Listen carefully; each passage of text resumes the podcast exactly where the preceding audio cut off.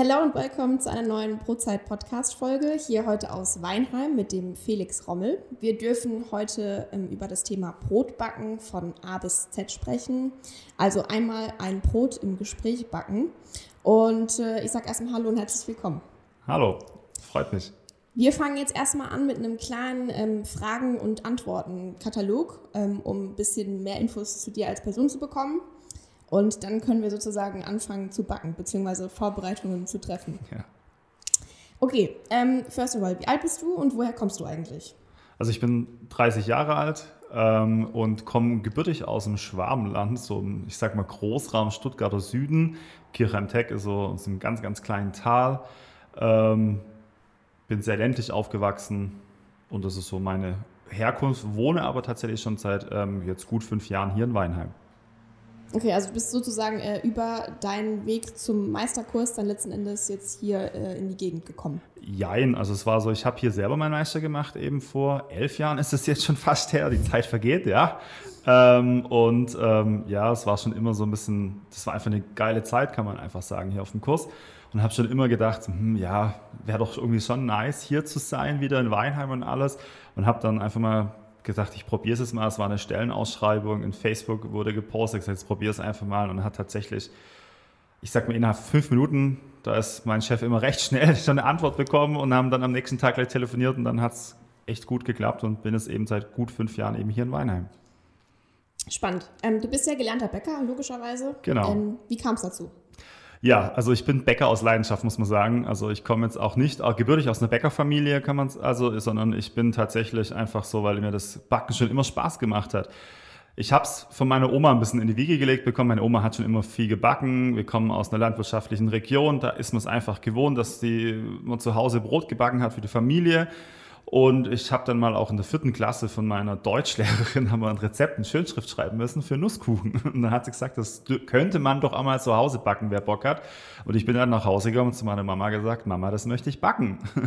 Und so habe ich dann die Leidenschaft entdeckt und habe auch recht früh mich für den Beruf interessiert und habe auch mein erstes Praktikum als Bäcker tatsächlich mit elf Jahren schon gemacht. Da bin ich morgens um sechs von meinem Vater vor, der, ähm, ja, vor dem Arbeiten zum Bäcker gefahren worden aus der Region, den wir kennen und habe dann von sechs bis zwölf dort mitgearbeitet, weil ich das wirklich wollte. Also ich habe da richtig drauf gedrängt und musste mich dann auch ja, tatsächlich echt dafür kämpfen, dass ich es durft, machen durfte. Mein Vater immer gesagt hat, hm, ich bin jetzt nicht unbedingt ein Frühaufsteher, ja, muss man auch dazu sagen.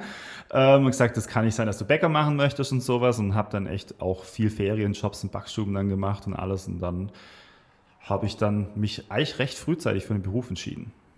Ähm, hast du Abi geschrieben oder bist du direkt nach dem Realschulabschluss dann also, in die Ausbildung oder wie war ich das Ich bin Hauptschüler, also mhm. ich komme direkt von der Hauptschule. Ich ja. war, also ich bin in der, also meine, meine ähm, Hauptschullehrer können es nicht nachvollziehen, dass ich jetzt selber an der Schule arbeite, als Lehrer sozusagen. Ich war schon immer lernfaul eigentlich. Also ich habe immer gesagt, hm, Schule nein, ich bin ein Praktiker eher. Und ähm, ja, ich habe dann immer gesagt, ich möchte keine Realschule machen. Also ich konnte eigentlich in Zusatzunterricht gehen auf der Hauptschule, dass ich in einer Werksrealschule mit einem Jahr Realschulabschluss machen könnte. Ich habe immer gesagt, nee, ich hocke mich doch nicht mittags auf die äh, auf die Schulbank und kann dann, mach lieber was anderes und habe dann auch schon seit der sechsten Klasse eben, wo ich dieses Praktikum gemacht hatte bei einem Bäcker mit elf, habe ich gesagt, ich möchte Bäcker lernen und er hat gesagt, kannst du bei mir anfangen, wenn du willst. Und ich hatte seit der sechsten Klasse eigentlich einen Ausbildungsbetrieb und in dem habe ich dann auch tatsächlich gelernt. Also von dem her war für mich nie die Frage, okay, ich mache jetzt einen Realschulabschluss oder was, weil ich wollte einfach Bäcker werden. Ja, schön zu hören. Ähm, es gibt ja so ein bisschen einen Familien-Background, hast du schon eben angeschnitten zum Thema äh, Landwirtschaft, ähm, irgendwie auch so Dorfleben und so. Wie ist es denn? Ähm, ich habe schon was zum Thema Schnaps gehört. Genau. äh, wo, wo ist hier die Verbindung? Ja, also ich komme eben aus einer landwirtschaftlichen Region. Mein äh, Großvater hat eben schon immer Obstwiesen gehabt und alles. Und mein Vater hat dann vor gut, also es sind jetzt knapp fünf, nicht ganz 25 Jahre, gesagt, wir müssen damit was machen und hat dann eine Brennerei angefangen. Und ich bin quasi in einer Brennerei groß geworden und ähm, habe dann auch eine Zeit lang mich gar nicht so dafür interessiert, wie es halt oft in seiner Jugend und irgendwann mal bin ich dann auch eher durchs äh, Essen daran gekommen, nicht durchs Trinken, weil wir eben auch eine, eine kleine Gastronomie mit dabei haben und ich auch noch so eine Leidenschaft für Snack habe und für Kochen und so. Mhm. Ist nicht so viel wie fürs Backen, aber macht mir auch Spaß und da betreibe ich dann tatsächlich mit meinen Eltern inzwischen auch eine Gastronomie nebenher und habe dadurch das auch ein bisschen verbunden und ich halt einfach ähm, also Essen ist für mich nicht nur eine Leidenschaft zum Essen, sondern ich mache auch Essen sehr gerne. Also ich produziere das halt auch sehr gerne und ich mache gerne vieles selber. Also ich bin jetzt nicht so dieser Tütenaufreißer. Das ist beim Backen genauso. Also ich finde es einfach faszinierend, das Sach einfach selber herzustellen. Und da muss ich halt sagen, so ist das halt bei den Produkten auch. Und ich finde, bin da ein Fan davon, mache da auch viele Säfte bei meiner Familie selber und so und biete da halt auch wirklich ähm, ja, selbst hergestellte Produkte an, wo ich einfach aus der Region, Regionalität, wo ich sehr mag. Können wir vielleicht auch nochmal drüber sprechen. Klar.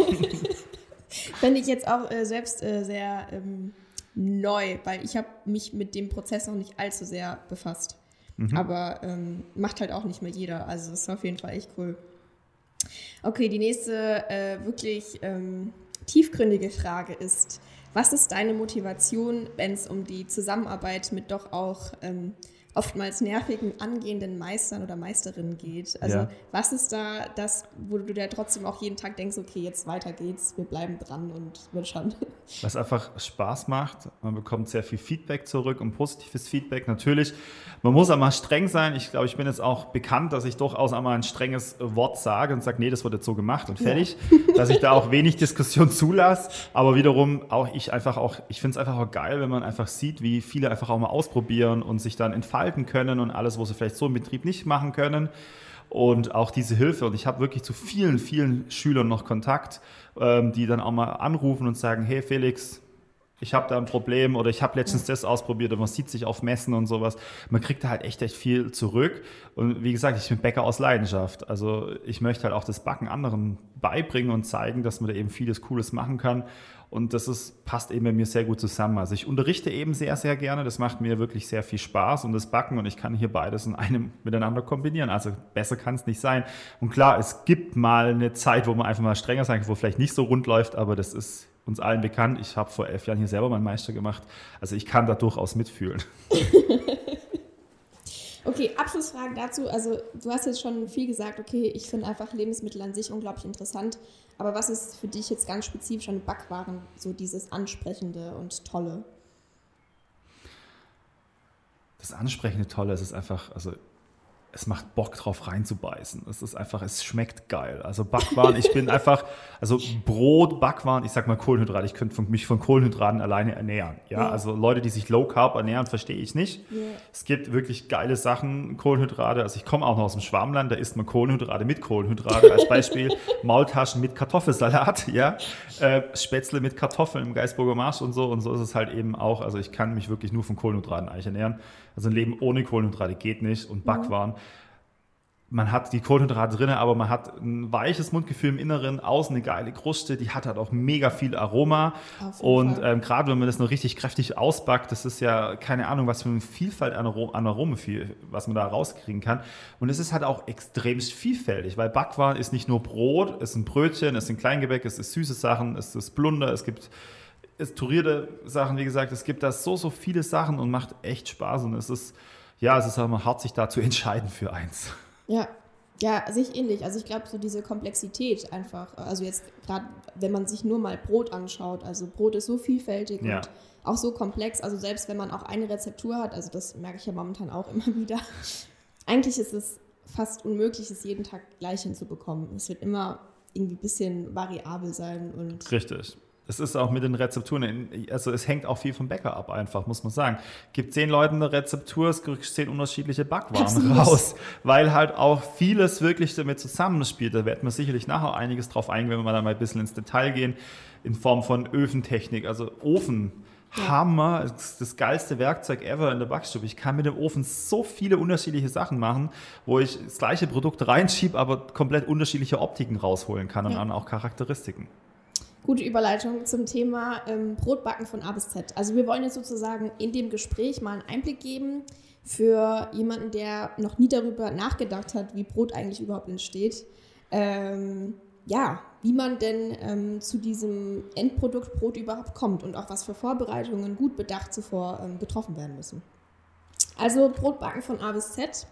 Ähm, du hast jetzt ein Brot dazu ausgesucht. Erzähl erst mal kurz, was für ein Brot backen wir denn jetzt? Genau, also ich habe tatsächlich, das ist einer meiner Lieblingsbrote zurzeit. Es ist immer schwer als Bäcker zu sagen, das ist mein Lieblingsbrot, Definitiv. weil tatsächlich das auch von Tag zu Tag unterschiedlich ist. Aber ein Brot, wo ich einfach gerade sage, das ist geil, weil es halt einfach eigentlich Geiles. wenig Zutaten sind, aber ein geiles Produkt rauskommt, ist, mein, ist ein Waldstaudenroggenbrot. Das ähm, machen wir auch im Meisterkurs, machen wir ja hier auch und im Seminar viel.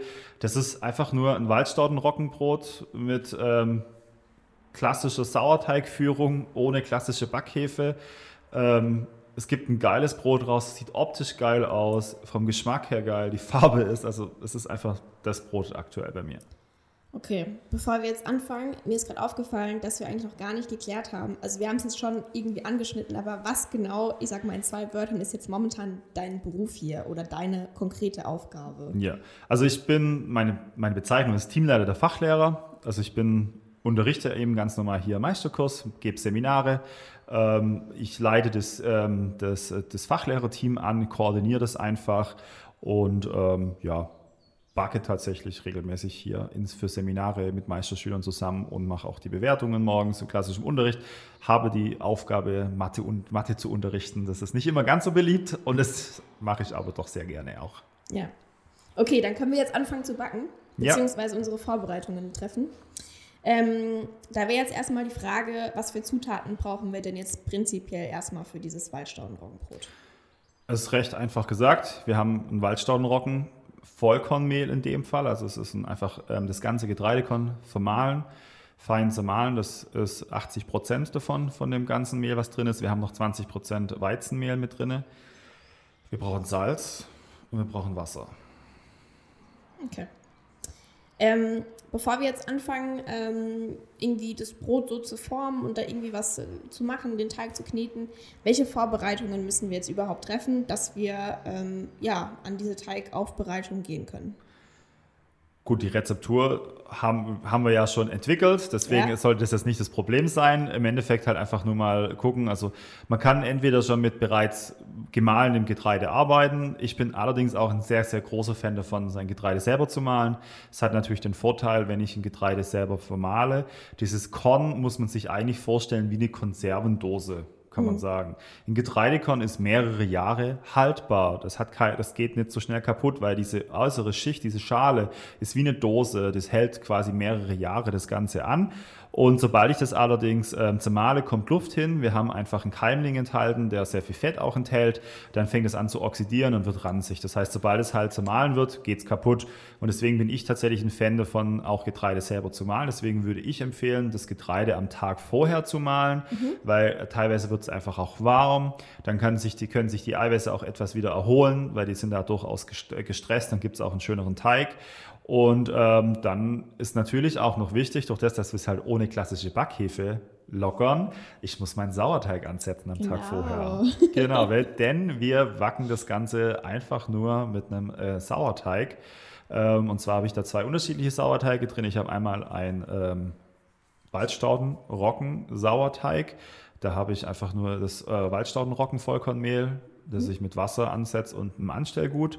Ähm, vielleicht zum Anstellgut ganz kurz ein, zwei Worte dazu. Anstellgut ganz ist. Ganz kurz, ich muss kurz was fragen, aber rutscht mein Mikrofon gerade irgendwie? Ich muss jetzt hier dazwischen gehen. Also es wirkt so, es wird immer, geht immer weiter runter. Also ich sehe immer mehr vom Gesicht. ich glaube, ich halte jetzt einfach. Okay, das ja. muss jetzt geklärt werden, nicht, dass es gleich zu komischen Geräuschen kommt. Ja. Ich bleibe einfach so in dieser Position. Tatsächlich, okay, ja. Jetzt so. zurück zum Sauerteig. Also, genau, Sauerteig ja. ist recht einfach erklärt, denn Sauerteig ist ein lebendes Mikroorganismus das einfach unter Zuführung von ähm, Roggenmehl oder Mehl allgemein, es geht auch mit Weizen, geht mit jede, alles was stärkehaltig ist, kann ich Sauerteig verarbeiten und Wasser weitergeführt wird. Ähm, klar, hier in der Bäckerei, in der Bäckerfachschule, wo wir hier sind, wir haben Sauerteig da. Ich muss nicht jedes Mal einen neuen ansetzen, aber wir könnten gleich auch reden, wie man Sauerteig ansetzt, ganz kurz. Ähm, ich nehme einfach bestehenden Sauerteig, das sind so 5 bis 10 Prozent von dem Roggenmehl, was ich auch zugebe. Zum Beispiel, wenn ich von einem Kilo Roggenmehl das ansetze, brauche ich 100 Gramm Anstellgut. Das vermische ich einfach noch mit Wasser und ver ja. verrühre das und lasse das bei, am besten bei Raumtemperatur stehen. Und am nächsten Tag habe ich meinen fertigen Sauerteig. Also so einfach ist es eigentlich schon. Und ähm, was ist denn jetzt da der, der Haupteffekt? Also wofür brauchen wir den Sauerteig überhaupt? Gut, Sauerteig auf jeden Fall für das Aroma. Also Ja. Sauerteig, wie es der Name schon sagt, bringt Säure, ist ein saurer Teig. Wir haben lebende Mikroorganismen, nämlich Milch- und Essigsäurebakterien in unserem Sauerteig, die ähm, auf jeden Fall den, den sauren Geschmack bekommen. Je nachdem, ich glaube, das wäre dann auch nochmal ein eigenes Thema für einen Podcast auf jeden Fall, wenn man dann über Sauerteig reden möchte, bekommt es auf jeden Fall ähm, dieses, diesen säuerliches Aroma mit rein. Aber eben zusätzlich werden auch im Sauerteig eben Hefen gebildet und diese Hefen bilden dann im Endeffekt die Gärgase, die uns dann auch für das, für das Locker, für das, also für das Auflockern des Teiges da sind. Genau. Und das ist halt eben das, ich arbeite halt mit meinen natürlichen Hefen, die natürlich entstanden sind durch, die, durch den Sauerteig. Genau. Also wir haben hier die Sauerteighäfen, um dann am Ende unsere Lockerung, unsere Porung ähm, im, im Brot zu ermöglichen. Genau, okay. so ist im Endeffekt auch früher das Backen entstanden, weil ganz, ganz früher haben die Personen, haben die eigentlich nur einen Brei gegessen und Fladen. Die haben einfach nur einen Brei gemacht, haben das auf einen Stein gemacht, ge- gestrichen und das haben sie gegessen. Und man sagt, irgendwann mal hat man diesen Teig auch so fair stehen lassen und dann hat er angefangen zu gären, ist da so eine spontane Gärung entstanden und da ist man dann auf dieses Thema überhaupt gekommen, dass man Brot backen konnte, dass man überhaupt da Lockerung erzielt. Ja. Ähm, vielleicht noch kurz am Rande, das fällt mir jetzt noch dazu ein, wenn ich hinzufügen darf, das ist jetzt hier ganz wichtig, weil wir eben mit, mit Roggen arbeiten. Wenn wir jetzt ein reines Weizenbrot äh, machen würden, wäre es nicht unbedingt notwendig oder hätte eine kleinere Notwendigkeit. Wir könnten auch dort mit einem Weizensauerteig arbeiten. Aber jetzt hier ganz spezifisch, weil wir ja ohne Hefe arbeiten wollen und einfach eine Roggenbasis haben, äh, ist der Sauerteig vorzubereiten und hat eine wichtige Rolle. Ich habe sogar beides. Ich habe auch einen Weizensauerteig noch drin. Ah. Weil tatsächlich es so ist, ähm, je nachdem, ein Sauerteig kann ich mit unterschiedlichen Parametern führen. Ein festerer Sauerteig hat ein kräftigeres Aroma wie ein weicherer Sauerteig. Genauso auch zum Beispiel jetzt diese Waldstaudenrocken ist ja aus Vollkornmehl. Vollkornsauerteige haben allgemein auch eine stärkere Versäuerung. Und ich habe zusätzlich noch einen Weizensauerteig drin, um den auch ein bisschen abzurunden, dass ich unterschiedliche Aromen mit reinbekomme. Okay. Also wir sind jetzt auf jeden Fall dabei, ähm, schon mal geklärt zu haben, dass wir als Vorbereitung auf jeden Fall unsere Sauerteige Genau. vorbereiten müssen. Das heißt, man sieht auch da schon mal, es muss wohl bedacht sein, ähm, wann genau man backt und äh, welche Vorbereitungen überhaupt zuvor, am Vortag oder einige Stunden vor dem eigentlichen Backen halt eben getreffen, äh, getroffen werden müssen. Genau. Okay, haben wir jetzt gemacht. Sauerteige stehen jetzt hier rechts und links äh, neben mir, sehen gut aus. Jetzt machen wir weiter, kommen jetzt hier wieder erneut in die Backstube rein am nächsten Tag. Äh, welche Werkzeuge müssen wir denn jetzt überhaupt mal noch richten, bevor es jetzt wirklich ran an den Teig geht?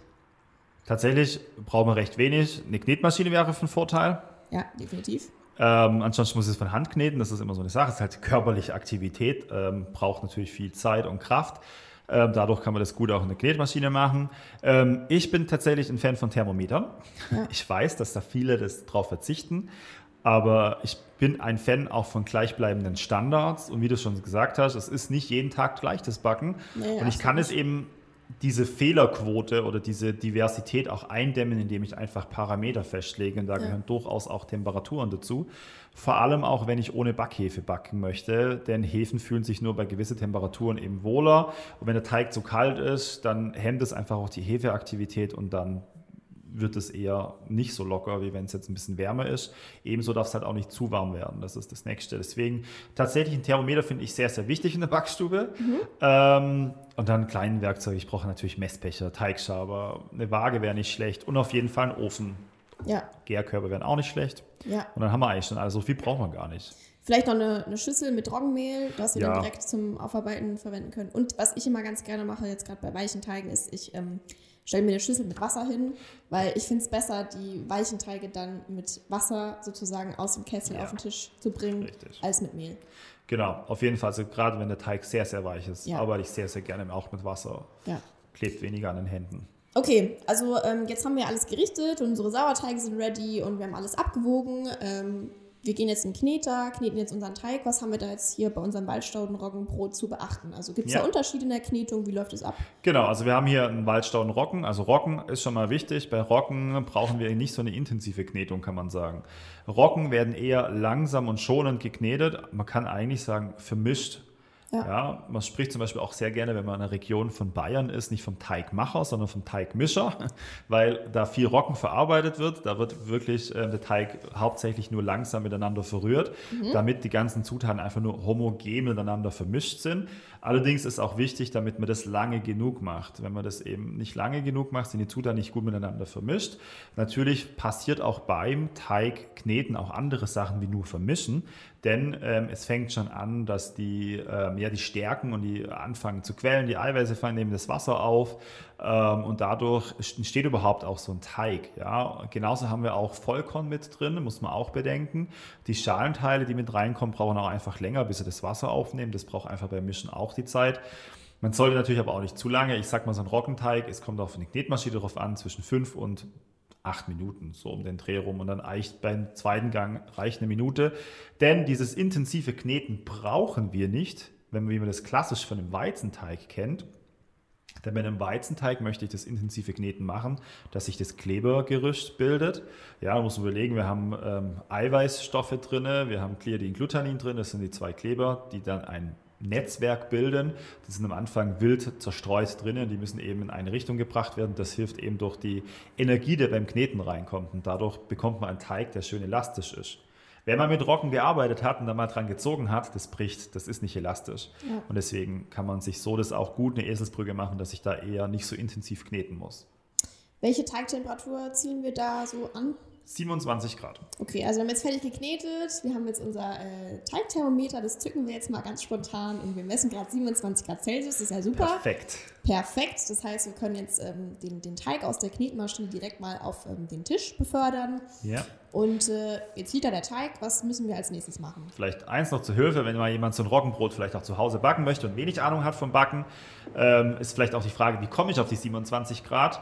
Ähm, da einfach so, was sagt man, wenn eine normale Raumtemperatur herrscht von so 23 Grad, würde ich mein Wasser tatsächlich mit circa 32 Grad schütten. Das heißt, einfach mal messen und dann müsste es so roundabout bei einem Roggenbrot ganz gut hinkommen. So einfach nur als Hilfe zwischendurch. Ja. So, der Teig liegt auf dem Tisch und dann ist ganz, ganz wichtig, Ruhe.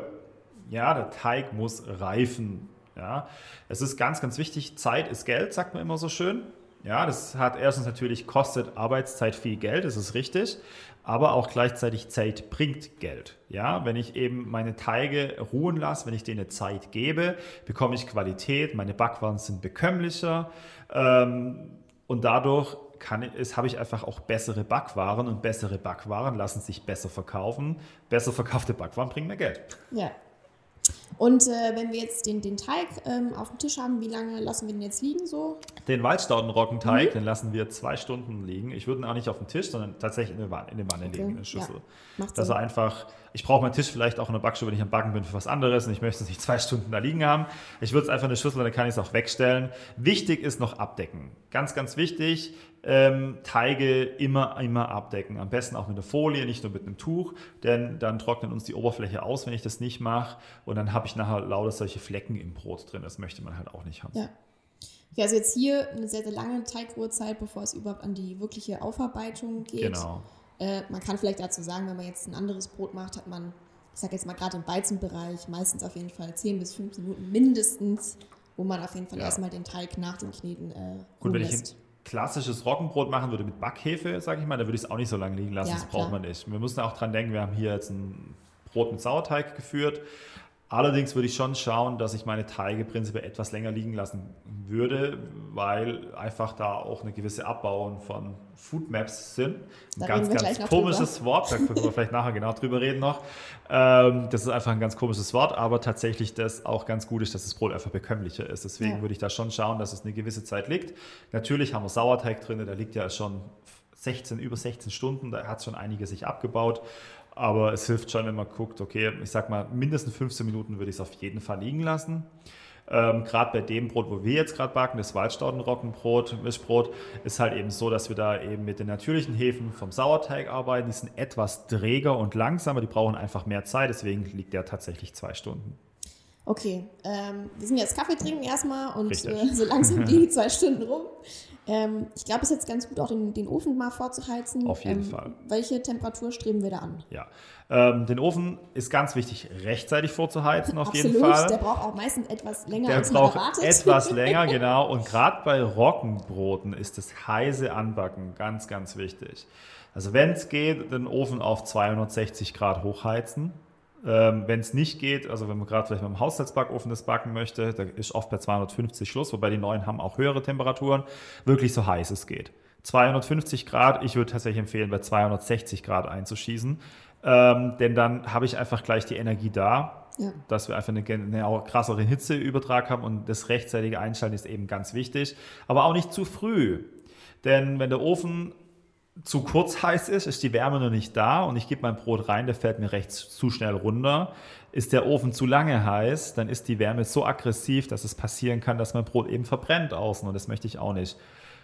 Und deswegen muss man gucken, dass das schon ungefähr getaktet ist. Ich sage immer so circa 10 Minuten, bevor mein Brot in den Ofen kommt, soll die Temperatur im besten Fall erreicht sein.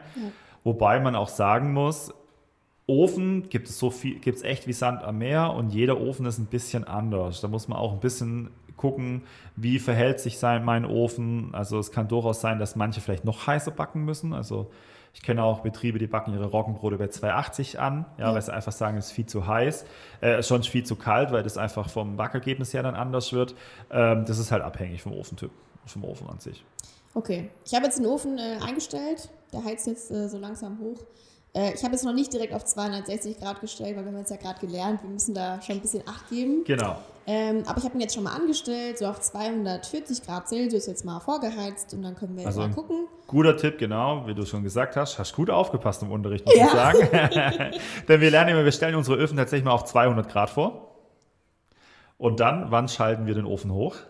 10 Minuten bevor es. Ja, gut, also sagen wir es so, in der Übungsgruppe machen wir es meistens so beim Brot auf 230, 240. Ja. Und da wir eigentlich eh alle heißer anbacken. Also Ähm. tatsächlich, ich würde den Ofen auf 200 Grad stellen. Und dann gehen wir ans Aufarbeiten. Okay. Dann sind die zwei Stunden rum. Dann gehen wir ans Aufarbeiten.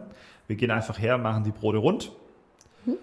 Die Waldstaudenroggenbrote. Wir Ich bin echt auch ein Fan, deswegen ich finde es einfach geil, weil es ist ein Riesenbrot. Das Brot wir wiegen 2,2 Kilo, glaube ich. Eines ist nachher ein 2 Kilo Brot. Das ist natürlich auch, macht auch ordentlich was her, wenn es nachher da ist. Und dann wiegen wir, tun wir es einfach rundwürgen und wir tun dann Brotkörbe nehmen. Das sind solche aus Holz, so Petitgros, ähm, die dann quasi solche runden Körbe sind. Die werden wir einfach mit ein bisschen ähm, Roggen, Vollkornmehl, mit dem Waldstaudenroggen, Vollkornmehl ausstauben, gut mehlen und das setzen wir mit dem Teigschluss nach unten da rein. Und dann, dann, wenn sobald wir es aufgearbeitet haben, dann würde ich den Ofen hochschalten. Okay, Auf dann machen wir das so. 260 Grad. Dann machen wir das so. Habe ich mir jetzt gemerkt, aber wir gehen jetzt noch mal ganz kurz. Also wir sind jetzt ja eigentlich gerade noch beim Aufarbeiten. Ne? Ja. Also jetzt, wir haben schon darüber philosophiert, was danach passiert, aber wir sind jetzt gerade noch beim Aufarbeiten. Ähm, was ist denn dieses Rundwirken überhaupt? Das Also, Rundwirken ist die Form, die, das ist eigentlich die Form geben des Brotes. Mhm. Beim Rundwirken ähm, ist es wichtig, dass ich einfach erstmal eine gleichmäßige runde Form erziele. Das ist mein Ziel tatsächlich, aber es passiert noch viel, viel mehr. Bei einem Roggenbrot jetzt eher weniger. Ähm, man sagt auch immer, ich möchte Spannung drauf bekommen, aber ich kann keine Spannung drauf bekommen. Wir haben ein Roggenbrot, Roggenmischbrot und im Roggen sind noch Stoffe mit ganz komischem Namen, Pentosane heißen die. Das sind Schleimstoffe, die bilden sehr viel Wasser auch auf und diese Pentosane, die setzen sich quasi zwischen diese Kleberstücke, weil viele sagen auch zum Beispiel, also ist auch so ein, so ein Irrglaube, wenn man eine Glutenintoleranz hat, dass ich Roggenbrote essen darf, ja, weil das hat ja, bildet ja kein Klebergerüst, ja. Roggen hat eigentlich fast die gleiche, ähm, ja, Gehalt an, an Eiweiß wie Weizen. Der Unterschied ist halt, in Roggen hat es noch viele Pentosane enthalten und die verhindern, dass sich dieses Klebergerüst bildet. Daher ist beim Roggen wirklich nur eine runde Formgebung. Wenn ich jetzt ein Weizenbrot aufmache, muss ich auch Spannung drauf bekommen. Ja. Und gleichzeitig bekomme ich auch durch dieses Rundwirken eine gleichmäßigere Porung hin, denn ich tue die große Luftblasen etwas zerstören, so damit meine Porung auch nachher gleichmäßig in meinem Produkt wird. Okay, good to know. Gut, also wir, haben jetzt, wir sind jetzt gerade am Rundwirken Mhm. und äh, unser, unsere Brotkörbe gemehlt, stehen bereit. Ähm, machen wir jetzt alles so fertig. Ich ha- schalte jetzt mal den Ofen ganz kurz Genau. hoch. Gut, Perfekt. so, wenn der jetzt ähm, hochgeheizt ist, was passiert denn jetzt? Also, das heißt ja ähm, Gare geben, aber was ist denn Gare geben Die überhaupt? Gare, ähm, die Gare ist quasi die, die finale,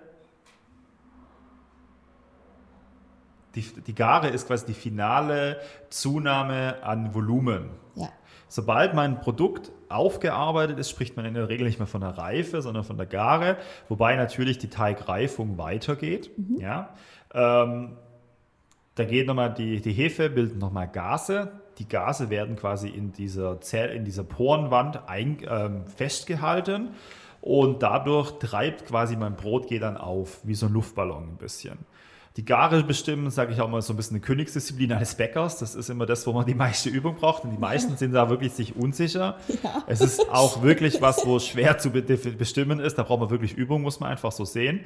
Ähm, und man kann im Endeffekt sagen, man spricht in der, in der Backstube immer von voller Gare, halbe Gare, Dreiviertelgare. Aber woher weiß ich eigentlich, was das ist? Das ist eine gute Frage. Kennst du dieses Prinzip vom Luftballon? Ähm, ja, also ich sag mal so, ich habe mich jetzt auch schon viel damit beschäftigt, aber ich finde es dann trotzdem vor Ort in der Backstube auch von Produkt zu Produkt immer total Ja. schwierig. Ja. Ich finde, die Gare erklären kann man am besten anhand von einem Luftballon, Ja. aber das Bestimmen muss man dann einfach Übungssache. Ja. Weil auch vom Teig zu Teig ist unterschiedlich ist. Weiche Teige anders. Viele bestimmen die Gare wirklich, sagen, der Brotkorb ist voll, das Ding muss in den Ofen rein. Ja. Das ist halt abhängig von wie groß der Korb ist Ja. und wie viel Gebäck ich einwiege. Ne? Ja. Also deswegen kann man das so nicht sagen. Man kann sagen, also um die Gare zu bestimmen, du kennst das Prinzip vom Luftballon, wenn ein Luftballon voll aufgeblasen ist und der unmittelbar vor dem Platzen steht, spricht man von der vollen Gare. Dann ist quasi die Luftzufuhr am Maximum.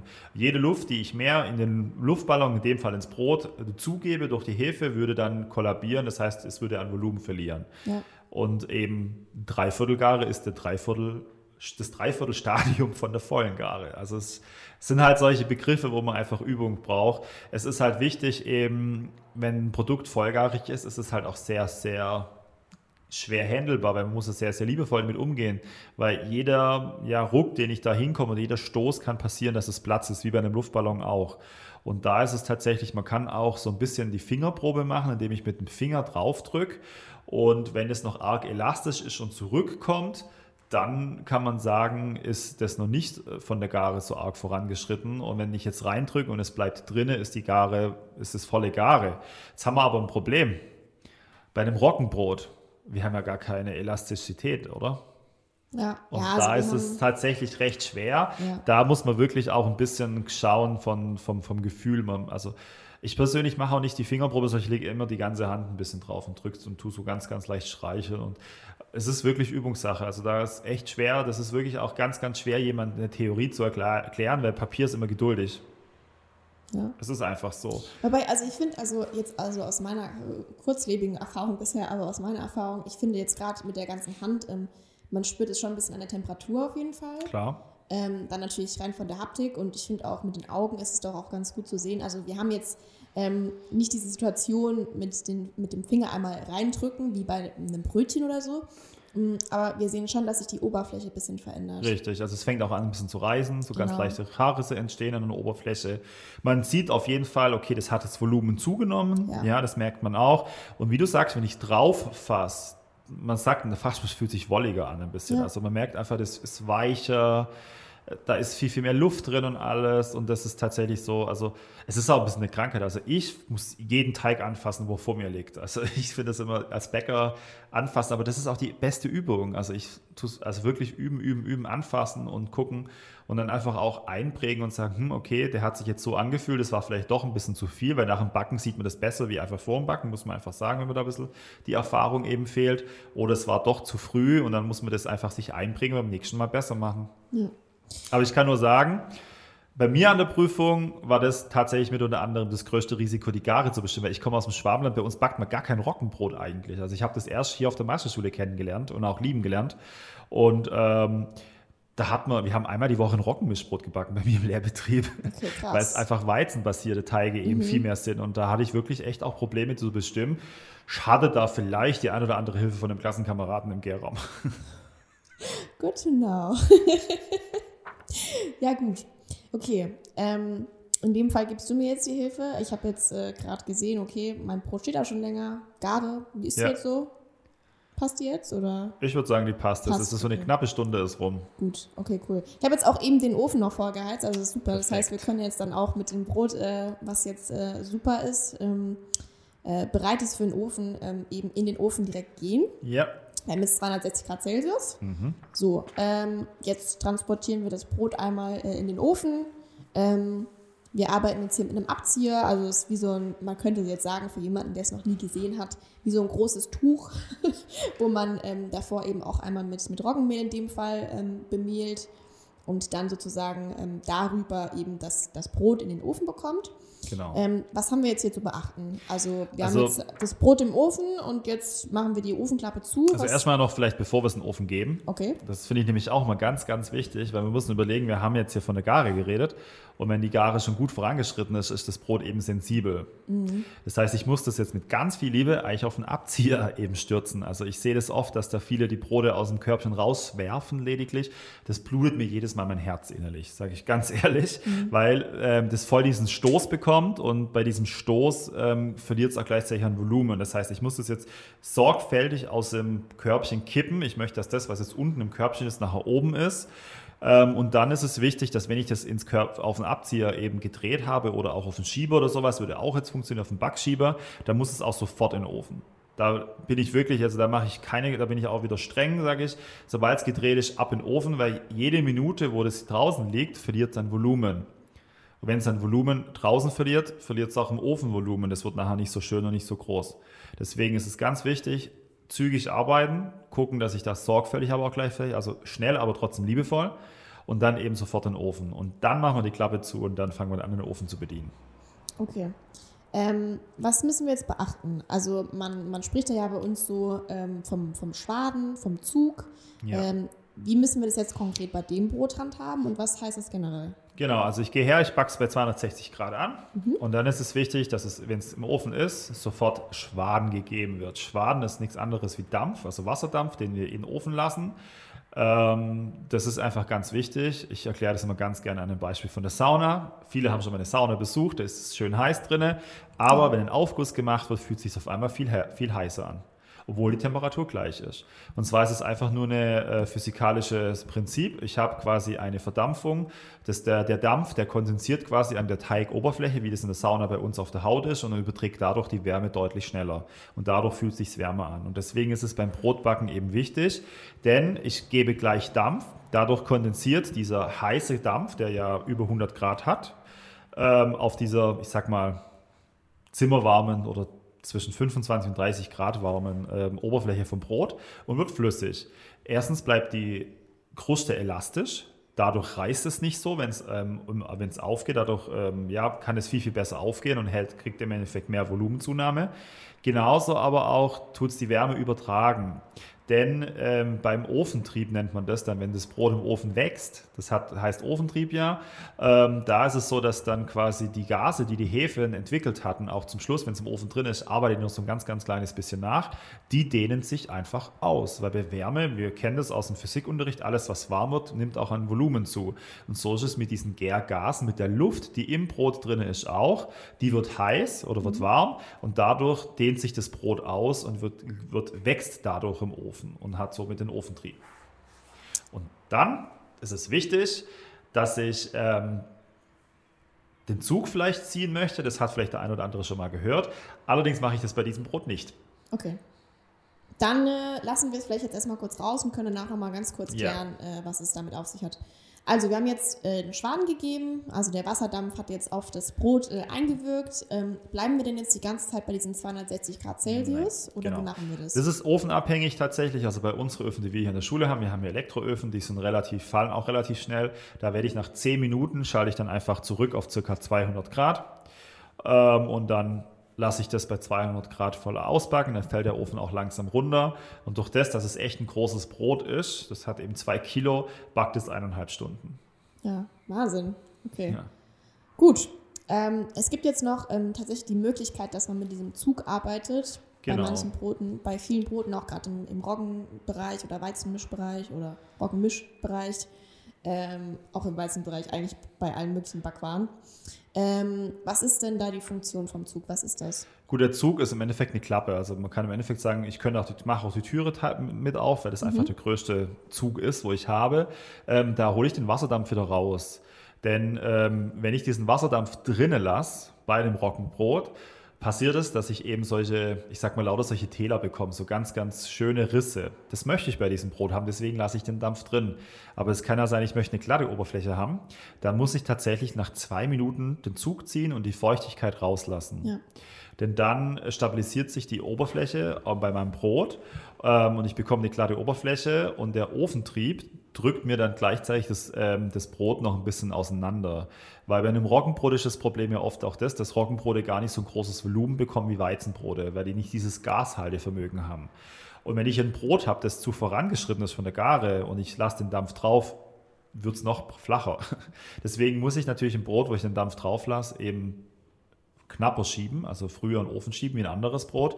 Denn wenn ich den Zug ziehe, bekomme ich eine trockene Backatmosphäre, eine trockene Oberfläche und man muss überlegen, das ist dann wie so eine, ja, so eine Schutzschicht, kann man sagen, mhm. die hält dieses Brot zusammen und dann aber diese Gärgase innen drin sind noch nicht alle ganz ausgedehnt und die drücken dann das Brot richtig nach oben. Das heißt, ich kriege dadurch auch ein größeres Volumen natürlich hin. Aber mir persönlich, das finde ich auch aktuell ein bisschen moderner, sind so die rustikalen Brote gefallen mir einfach besser. Ja, Und deswegen so ich bevorzuge tatsächlich bei roggenbasierten Teig, ich sag mal ab 60% Roggenanteil, definitiv den Zug nicht zu ziehen, weil die einfach viel geiler aussehen. Ja, sieht sehr, sehr rustikal aus am Ende. Also wenn man ja. dann an der Oberfläche so viele verschiedene Risse hat und jedes Brot anders aussieht, dann ähm, ist das genau dieser Stil, den wir jetzt hier erreichen wollen. Okay, unser Ofen ist jetzt äh, eineinhalb Stunden ähm, äh, mit Brot angewiesen und ähm, unser Brot ist jetzt fertig ausgebacken. Wir holen jetzt das Brot aus dem Ofen yeah. raus. Ähm, Gibt es jetzt noch irgendwas zu beachten? Was müssen wir jetzt noch äh, falsch oder richtig machen? Gut, also wichtig ist auf jeden Fall mal, dass wir das irgendwie wo lagern, wo es nicht schwitzen anfängt. Also wenn gerade wenn es heiß ist, also falsch wäre das irgendwie auf einen Metalltisch, Holztisch direkt draufzulegen. Es ist immer gut, wenn es irgendwie auf so einem Rost oder sowas liegt. Wir haben da ja solche Brotausbackwegen zum Beispiel, wo man das einfach drauflegen kann, ähm, dass einfach auch die Luft überall drankommt.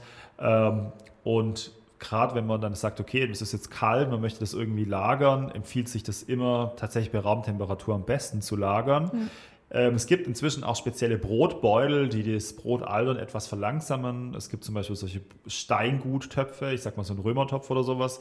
Das nimmt, es hat auch ein schönes Klima da drin. Auf was ich auf gar keinen Fall machen würde, ist einen Kühlschrank schieben. Das ist ganz, ganz schlecht, weil im Kühlschrank, das verstärkt die sogenannte Retrogradation. Das ist die Rückvergleichterung der Stärke ähm, und dadurch wird das Brot schneller alt. Okay, also ich hoffe, jetzt gerade bei dem Punkt haben jetzt alle was mitgenommen. Ja, viele lagen es tatsächlich oft noch im Kühlschrank, leider.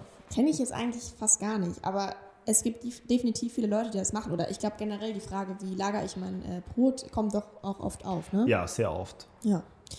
Okay, jetzt haben wir ja einmal unser Brot gebacken. Ähm, wir haben es jetzt auch gerade angeschnitten und verkostet. Ich finde es sehr, sehr lecker. Also gerade äh, diese kräftige Kruste finde ich jetzt super und auch generell mal irgendwie, ja, so eine andere Roggenart. Man schmeckt da doch vielleicht auch mal wieder andere ähm, Aromen heraus. Ist uns sehr gut gelungen an der Stelle, finde ich ganz klasse. wir haben jetzt noch ein paar Themen angerissen, ähm, die wir vielleicht zum Schluss noch klären können. Ja. Äh, ich weiß ja, dass auf jeden Fall von dir persönlich auch so ähm, dieses Thema Food Maps, ähm, ja, ich sag mal, viel Spaß macht. Ähm, erzähl doch noch mal kurz, was heißt Food Maps? Ähm, wieso ist das gerade so am Kommen? Ähm, was hat der Verbraucher da irgendwie am Ende mit zu tun? Also im Auswendiglernen war ich schon immer schlecht, deswegen habe ich es mir aufgeschrieben. Okay. Ich habe es mir vorbereitet. Foodmaps heißt nämlich fermentierbare Oleo-, Di- und Monosaccharide und Polyole. Ähm, hört sich ganz komisch an. Im Endeffekt kann man sagen, das sind Pläne-Stoffe. Ja, und zwar, viele haben ja oft das Problem in der heutigen Zeit, wenn die jetzt irgendwie Brot essen oder sowas, kommt ihnen vor, dass sie so ein Völlegefühl haben. Ja. Der Bauch spannt so und alles. Aber nicht nur Brot. Denn ich finde immer, Brot, ist, es tut mir echt im Herzen weh als Bäcker, weil das immer so verschrien ist, sage ich mal. Oft die Medien zerreißen sich ja regelrecht danach. Aber wenn man mal überlegt, teilweise viel mehr Gemüse hat, viel, viel mehr Foodmaps wie Brot. Ja, die ganzen Softgetränke, was man so kriegt, haben alle viel, viel mehr Foodmaps wie Brot. Aber über Brot wird geredet. Ja, und da ist es halt ganz wichtig, eben durch Zeit baut es diese ab diese Stoffe, das sind einfach natürliche Stoffe, die kommen überall vor. Ähm, und wenn ich das tatsächlich zwei Stunden liegen lasse, mein Teig, sind 70 Prozent dieser Stoffe abgebaut. Dann habe ich noch 0,22 Gramm auf 100 Gramm Brot enthalten. Das wäre so eine Mahlzeit für einen Abend, 100 Gramm übrigens. Ähm, und da liegen wir, ich glaube, 50 Prozent unter dem Mindestwert für Low, für Produkte mit wenig Foodmaps. Mhm. Also wir sind da echt weit unten. Und ich sag mal, also ich kenne kaum ein Brot, das weniger wie zwei Stunden liegt. Ich weiß nicht, also Hast du bei dir in der Bäckerei ein Brot, das weniger als zwei Stunden liegt? Nee. Meistens kommen dann noch irgendwelche Vorteige rein, die liegen dann noch länger. Absolut. Aber selbst die Gare, bis es vom Teig machen, bis, zu, bis in den Ofen kommt, ist es mindestens zwei Stunden. Ja, also ähm, ich sag mal jetzt, ich glaube, was uns auch sehr, sehr, sehr stark macht vom Ablauf, ähm, was generell zum Thema Brot zutrifft, wir arbeiten ganz, ganz viel Polish. Ja. Also mit einem Weizenvorteig, ähm, was mit Sicherheit auch nicht in allen Bäckereien so vertreten ist, wie es bei uns ist. Und wir haben natürlich unseren äh, hauseigenen Sauerteig, ähm, schon mal so als, als Vorteig. Und ähm, gerade bei den Brötchen ist es jetzt so, wir führen die alle Langzeit. Genau. Und also das heißt einfach auch vielleicht nochmal, ich glaube, ein anderes Wort dafür ist auch tatsächlich einfach vergärbare Zuckerstoffe. Richtig. Also sozusagen das, wovon die Hefe lebt und sich nährt. Ähm, und in dem Moment, wo wir entweder diese Sauerteighefen, wie jetzt in unserem Brot, was wir heute gebacken haben, ja. oder auch die Hefe, die Backhefe, die so noch hinzugegeben wird, ähm, eben in diesem Teig anfängt zu arbeiten, haben wir automatisch einen Abbau dieser Foodmaps. Und Richtig. da ist halt dann einfach die Zeit ganz entscheidend, aber man kann generell sagen, Brotbacken ist ja zeitaufwendig, was wir jetzt, glaube ich, auch feststellen konnten. Ja. Ähm, und da sind definitiv andere Lebensmittel oder auch andere Teigwaren nochmal ganz anders ähm, von betroffen. Ja? Ich würde mal fast schon behaupten, also dieses, also das kommt halt einfach von der Industrieware. Also dieses Toastbrot, was ich überall bekomme, da geht halt über Massenware, da geht schnell durch. Die, die ganze Masse kann ich auch gar nicht kühlen. Da brauche ich ja riesen Kühlanlagen, Kühlhäuser, um das einzuhalten und alles. Da ist es eher, aber wenn ich so ein, ein, ein gutes Brot von einem Handwerksbäcker bekomme, da brauche ich mir keine Sorge machen, dass das irgendwie Pläne für mich ist. Ja. Ja, und ich glaube auch, also ich glaube, da der Trend oder die Aufmerksamkeit äh, kommt da auch gerade viel, viel stärker ja. darauf, wie können wir das verbessern. Also wir haben jetzt auch beispielsweise unser Rübli-Brot, was auch sehr, sehr beliebt ist. Ähm, das ist auch lecker. Ja, das ist auch wirklich Langzeit geführt, also über 24 Stunden. Äh, darüber hinaus auch gerade unser, unser Flit, also unser Baguette und auch die Peperoni-Stange. Die haben auch äh, unglaublich lange ähm, Teigruhezeiten. Und ich glaube, das ist auch was, wo wir in der Zukunft auch noch mehr ausweiten wollen. Es ist ja zum Beispiel auch so, dass, also viele, es gibt ja diese kleinen Bläschen, was man oft an der Oberfläche so sieht bei so Weizenteigen zum Beispiel gerade. Oh ja, das ist gut, dass wir es ansprechen. Und ja. das ist ja zum Beispiel auch so eine Sache, viele Kunden auch vor allem sagen, genau dieses Produkt will ich, weil das schmeckt auch geiler. Echt? Also ich kenne es eher so, dass viele Leute auch fragen, was ist das überhaupt? Ja, die erstmal erstmal wirkt komisch, aber es gibt auch tatsächlich, ich habe schon echt von einigen gehört, dass die Kunden wirklich diese Brötchen bevorzugen, okay. weil sie sagen, äh, das kommt einfach durch den enzymatischen Abbau zustande, wenn ja. der, von der Kühlung, wenn das, weil es Langzeit geführt ist. Und alles, was auch Langzeit geführt ist, nicht nur bekömmlicher, es schmeckt auch viel, viel aromatischer, weil ich ja. eben durch die lange Teigruhe, durch die lange Reifung viel mehr Aroma reinbekommen, Geschmack und es wie runder schmeckt. Und das ist oft da, wenn so ganz, ganz kleine, natürlich, das darf jetzt auch nicht aussehen wie so ein äh, Sommersprossengesicht oder wenn, wenn da lauter so Geschwüre wachsen. Ähm, aber es muss schon noch passen. Aber wenn da so ganz kleine Besen teilweise drauf sind, ist einfach auch für viele Kunden teilweise ein Qualitätsmerkmal in der heutigen Zeit. Ich kann da sogar noch strebermäßig was hinzufügen, wenn ich darf. Sehr gerne sogar. okay, also und zwar haben wir ähm, bei den Hefen eben so, dass die, wie gesagt, von diesen ähm, vergärbaren Zuckerstoffen sich ernähren. Und dabei verstoffwechseln die diesen Zucker oder diese Zuckerstoffe eben einmal in äh, CO2, was eben unsere Lockerung bedeutet, aber auch in Alkohol. Genau. Und ähm, wir wissen ja, Alkohol verdampft bei Hitze und das ist ganz spannend. Also jetzt gerade im Teig, wir haben immer Teigsäuren enthalten. Ähm, natürlich jetzt je nachdem auch, wie viel Sauerteig wir verwenden oder wie viel Teigruhe wir haben, mal mehr, mal weniger. Aber ähm, diese Alkohole und ähm, diese Teigsäuren in Verbindung mit Hitze werden dann zum Ester. Und dieser Ester ist halt das, was man am Ende schmeckt und genau. diesen generellen leckeren Geschmack bringt, der halt auch immer intensiver wird, je länger der Teig liegt. Ja. Ja. Sehr gut erklärt. Also. I tried my best. okay. Das sind solche Momente, wo ein Lehrer glücklich macht. Ja, das freut mich zu hören. Ähm, ich denke, ich habe noch eine abschließende Frage. Oh, jetzt hat hier das, war der, schon ja, der Applaus, der kam. Vielleicht hört man es sogar. Es haben gerade zwei Autos gehupt. Ähm, und zwar Thema Urgetreide. Wir haben jetzt ja auch ähm, ja, Urgetreide verwendet. Nochmal. Und ja. nochmal. ja, der Waldstaudenroggen ist Urgetreide. Genau. Ähm, wieso reizt sich das so? Also was findest du an Urgetreide spannend und was, was glaubst du, ähm, gewinnt es gerade momentan wieder mehr an Aufmerksamkeit? Was erwartet uns da in Zukunft? Wo liegt da der Trend? Was kann man dazu sagen? Der Trend liegt einfach, würde ich sagen, durchaus auch an dem, dass man sagt, okay, wieder zurück, back to the roots. Ja. Hört sich besser an wie zurück in die Vergangenheit. ähm, ja, back to the roots kann man sagen. Es ist einfach so, dass halt in der, unserer heutigen Zeit eben vieles gezüchtet wurde, eben auch viele Kreuzungen passiert und manche Sachen auch durchaus überzüchtet wurde und dadurch kommen auch die ganzen Allergien und Unverträglichkeiten, die wir in der heutigen Zeit haben. Wenn wir mal überlegen, also ich kenne, also ich glaube, es gibt keinen, der niemand kennt, der irgendeine Allergie oder Unverträglichkeit hat in der heutigen Zeit. Ja. Und das hängt auch ein bisschen damit zusammen durch die Überzüchtung teilweise auch von unseren Nahrungsmitteln. Und deswegen ist es durchaus auch wieder wichtiger, zurückzukommen zu unseren eigentlichen ja, Ausgangspunkten, eben auch Dinge, die man vielleicht auch schon in Vergessenheit geraten sind, weil halt vielleicht auch der Ertrag einfach weniger ist, muss man sagen. Ja? Das habe ich auch jetzt tatsächlich mit dem Flo, äh, mit dem Florian Berizzi in der Folge zuvor thematisiert. Ah, sehr cool. Ja. ja. Also wir haben da auch drüber gesprochen, also sorry, dass ich jetzt unterbreche, aber nee, da muss ich jetzt direkt dazwischen gehen und das sagen. Ähm, wir haben auch darüber gesprochen und es ist halt so, die Chromosomen sind natürlich anders. Ähm, das ist ja irgendwie auch so ein Stück weit Evolution, die da halt genau. stattgefunden hat. Mm, und man muss halt ganz klar sagen, ähm, durch, ich sag mal, den Weizen, den, den wir heute haben, der ist einfach deutlich ertragsreicher, ähm, weil, ich sag mal, gerade die Frucht an sich, die Knospe sozusagen, ähm, mehr Platz, mehr Raum bietet. Und es gibt schon Gründe, warum wir jetzt Weizen so stark vertreten haben. Aber ich glaube, es ist auch total spannend zu hinterfragen, was gerade jetzt hier in der Region auch darüber hinaus wachsen kann oder wieder wachsen sollte. Ja, ist so. Auf, auf die Überzüchtung allgemein. Also Mal als gutes Beispiel, Sauerteig hatten wir es ja eingängig dafür. Sauerteig, Aroma, klar. Man konnte vor, ich sag mal, vor 50 Jahren hätte man ein Roggenbrot ohne Sauerteig gar nicht backen können. In der heutigen Zeit ist es machbar. Ja. ja, erstens haben wir viel, viel trockenere Sommer, die Überzüchtung. Wir haben eine, eine enzymschwaches Mehl und in der heutigen Zeit macht der Bäcker eher quasi noch lange Führungen. Er geht her und lässt quasi, macht, äh, also ich koche quasi diesen, dieses Roggenmehl mit Wasser und, ähm, und quasi einem Malz, ist einfach nur ein gekeimtes Getreide, das zermahlen wurde, dass quasi diese Enzymaktivität ja, beschleunigt, verstärkt wird.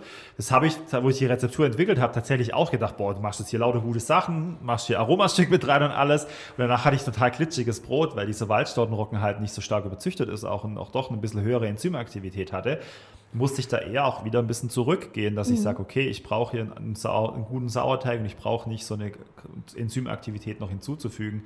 Wohlgemerkt, natürliche Enzyme, weil Enzyme hört sich immer böse an, aber wir haben natürliche Enzyme im Getreide enthalten, ne, die uns auch helfen, dass auch, dass auch mehr Geschmack reinkommt und alles. Und ähm, das ist halt einfach, merkt man auch, dass es weniger bezüchtet ist. Und vor allem auch die Vielfalt. Ich sag mal, in vielen Dingen, wenn ich jetzt irgendwie einen Apfel mir kaufe, als Beispiel, da kaufe ich auch nicht nur den einen Apfel, sondern der eine mag lieber einen Cox Orange, der andere mag die Pink Lady, der nächste mag das. Jeder Apfel hat ein anderes Aroma. Ja. Und so auch bei den Getreiden. Zum Beispiel dieses Waldstaudenroggenbrot, wenn wir das uns anschauen, ja, das hat eine richtig geile kastanienbraune Farbe von innen drin. Also so richtig schön ein Aroma. Das hat so richtig so schöne malzige Noten und alles. Das ist ein ganz anderes, ähm, ja, Aromaprofil, was jetzt so ein klassisches Roggenbrot hat.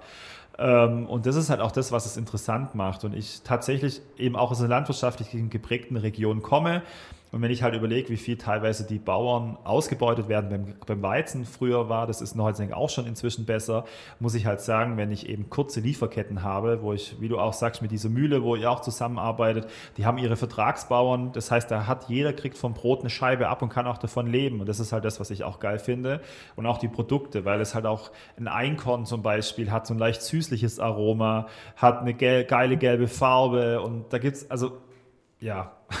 da gibt es ganz viele. Genau, es gibt ganz viele unterschiedliche Möglichkeiten und auch, ja, es macht einfach Spaß, muss man einfach auch so sehen. Ja. Weil ich einfach auch geil finde, wenn ich sage, okay, ich habe wirklich, das aus, eigentlich ist alles Mehl, Getreide, aber ich kriege doch komplett unterschiedliche Brote raus, auch einfach nur, weil ich eine unterschiedliche Sorte Getreide verwende. Ja, also jeden Tag eine neue Herausforderung, aber auch eine Chance. Genau. Ich glaube, mit dem Wort können wir aufhören. okay, also falls es zu dieser ähm, Folge noch ähm, Fragen oder Anregungen gibt, bin ich immer sehr gerne über unsere Social Media Kanäle erreichbar.